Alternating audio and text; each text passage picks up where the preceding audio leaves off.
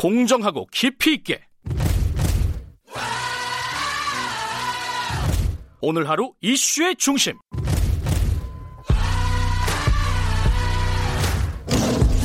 김경래의 최강 시사.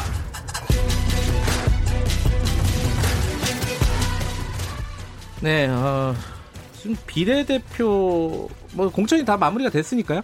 비례대표들이 굉장히 관심이 많지 않았습니까?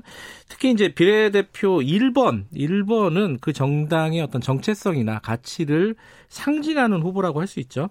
총선 기획으로 각 정당들의 비례대표 1번 후보들을 만나봅니다. 오늘 첫 시간 신현영 더불어민, 더불어시민당 비례후보 1번 명지병원 가정의학과 교수님 스튜디오에 모셨습니다. 안녕하세요. 안녕하세요. 네.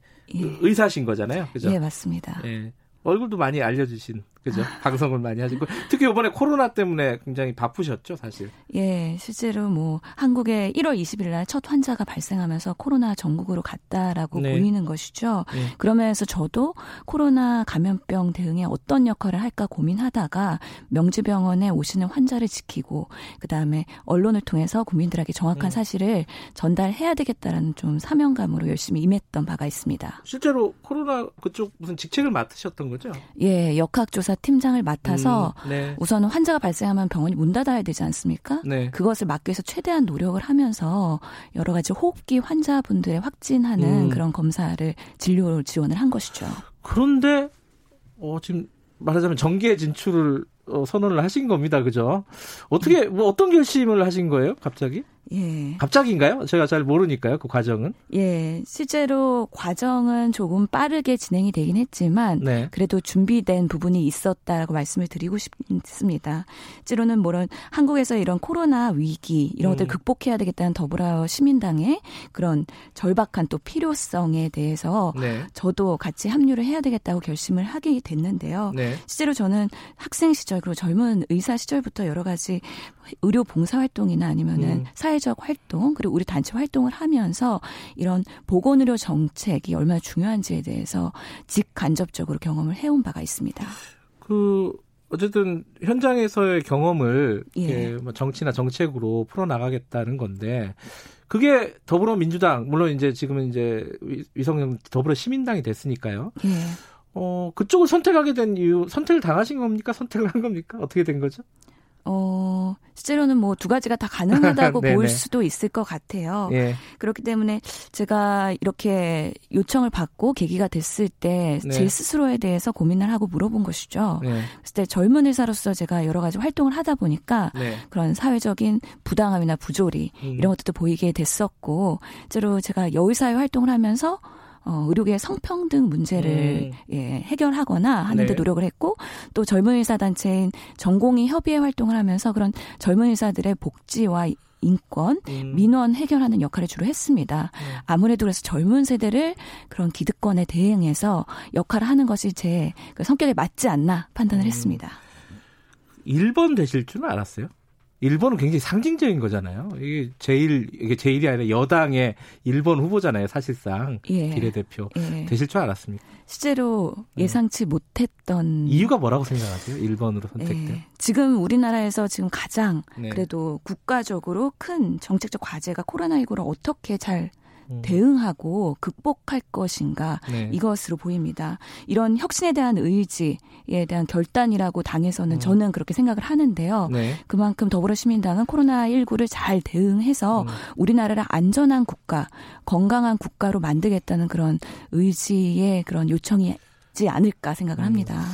요거는 좀 짚고 넘어가야 될 것 같은데 요새 언론 보도가 많습니다. 이게 어, 조국 전 장관에 대해서 비판적인 목소리를 한 적이 있다 방송에서 어, 신 후보님께서 어 그래갖고 이제 민주당 특히 이제 좀 열성 지지자층에서는 어 민주당하고 안 맞는 거 아니냐 뭐 이런 비판이 있었어요. 지금도 있고 있고요.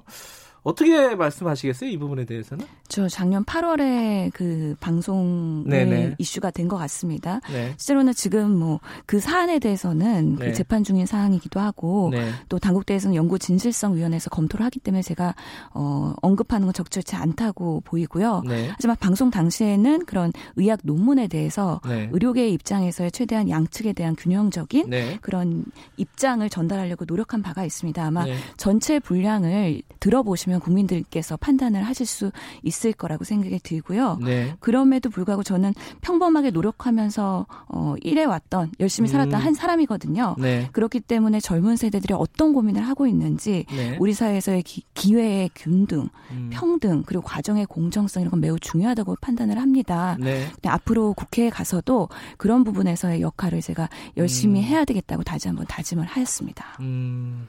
그 비판적인 어떤 시각은 아직도 갖고 계시다 이렇게 받아들이면 되는 건가요? 어, 우선은 그 전체 분량을 들어보시고 음. 확인을 하시는 게 제일 좋을 것 같은데요. 저는 예. 객관적인 예. 입장에서 양측을 예. 충분히 이야기했다라고 판단이 음, 됩니다. 예. 그러니까 뭐 이 얘기는 요것만 여쭤보고 말 건데 예, 그때 하신 워딩이 그렇습니다. 저도 전체 인터뷰를 읽어는 봤는데 방송은 못 보고 어, 특혜를 받은 어, 좋은 집안의 전형적인 케이스다. 그 논문을 가지고 말씀하셨잖아요. 그 부분에 대한 생각은 달라지지는 않으셨나요? 우선은 논문을 쓴다는 것 자체가 네. 워낙에 힘든 과정이라고 생각을 합니다. 그렇기 네. 때문에 여러 팀들이 모여서 같이 조력을 해야 되는 부분이거든요. 네. 그럴 때 어떤 팀이 구성이 돼서 어떤 데이터를 접근하고 네. 어떻게 의학 논문을 쓸 거냐에 대한 부분을 네. 같이 들여다봐야 되는 부분이고요. 네. 그러면서 제가 언급하기에는 사실상으로 그때 의학 논문 사건 초기이기 때문에 어, 제가 판단을 하기는 어려웠던 부분이 음, 있습니다. 알겠습니다. 판단을 하지는 않았습니다. 그 전문가시니까요. 또 이쪽 여쭤보겠습니다. 그 방역 우리나라 방역 에 대한 평가들이 여러 가지 지점에서 나오고 있는데요.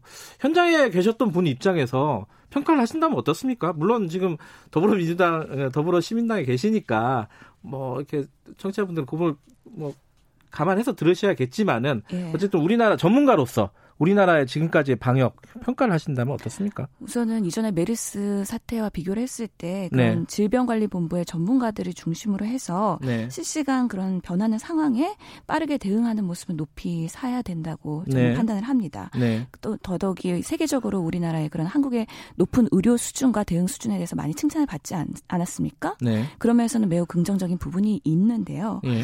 그럼에도 불구하고 우리가 예측지 못했던 대구 경북 신천지 사건 네. 이런 급 급증하는 환자에서 신속하게 대응하려면 아무래도 네. 이런 상황을 조정하고 전원이나 입원을 배치할 수 있는 의료적인 음. 컨트롤 타워가 매우 중요하거든요. 네. 이런 것들이 지역적으로 앞으로는 구축이 되어야 된다고 생각을 합니다. 예. 더더욱이 이번에는 공공의료뿐만 아니라 민간의료에서 많은 지원과 헌신 그리고 의료진들의 그런 봉사가 있었거든요.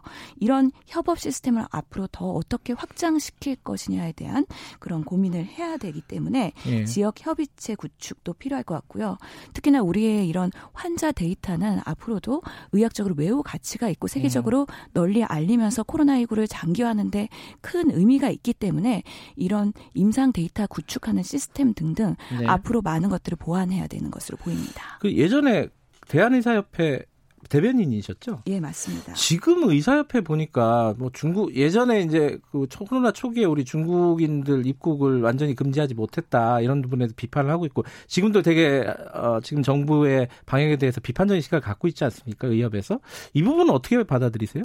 어, 의학적인 관점에서는 네. 감염원이 발생했을 때 그 근원을 차단하는 거는 하나의 또 어, 의미 있는 방법이기 때문에 의료 음. 단체에서는 그렇게 주장할 수 있다고 보입니다. 네. 어, 하지만 지금 우리나라의 그런 해외 유입이 증가하고 있고 세계 네. 대유행 상황에서 네. 특별 검역 강화를 음, 강한 시스템을 계속 확장하고 있지 않습니까? 네. 그런 부분에서 우리가 대응할 수 있는 네. 그런 유입을 차단하지 않고서도 대응할 수 있는 총력을 다하고 네. 그 결과를 보면서 아마 step up 하지 않을까라는 생각이 음. 듭니다. 어, 1번이시니까 뭐 100% 거의 100% 이제 국회에 들어가시게 되는데 국회에서 꼭 하고 싶은 일 어떤 게 있습니까? 아무래도 지금 제가 이렇게 부름을 받은 것은 네. 감염병 대응 그리고 앞으로 계속 반복될 수 있는 그런 신종 감염병에 대한 우리 국민의 안전과 건강을 지켜달라는 그런 사회적 요청이라고 생각이 들기 때문에요. 네. 이런 감염병 감염병 대응을 잘할 수 있는 시스템 구축을 국회에서도 입법화하는데 어, 최선의 노력을 해야 될 거라고 생각이 그러니까 듭니다. 약간 너무 큰 얘기라서요. 그러니까 구체적으로 하나만 먼저 추진해야 될 게 있다면은 지금 현재 부족한 부분이 이라든가 제가 이미 예. 코로나19에서 말씀드린 것처럼 그런 지역적인 상황을 실시간으로 네. 잘 대응할 수 있는 그런 어, 지역별 그런 시스템 구축하는 게 중요할 것 같고요. 네. 어, 질병관리본부의 그런 격을 더 상향시키는 부분, 네. 그래서 전문가들의 목소리를 더 할 수 있는 부분, 음. 이런 것들을 좀 디테일하게 들여다보면서 네. 어, 국민의 그런 어, 필요 필요나 이런 것들을 전달할 예정입니다. 물론 보건의료 전문가시니까 그쪽이긴 하지만은 뭔가 다른 거 하나 아, 28분 20초에 끝내는군요. 네. 여기까지만 들어야겠습니다. 아, 고맙습니다. 예. 어, 지금까지 신현영 더불어시민당 비례후보 1번이었고요. 김경래 최강기사 2부는 여기까지고요. 잠시 후 3부에서 뵙겠습니다. 일부 지역국에서는 해당 지역 방송 보내드립니다.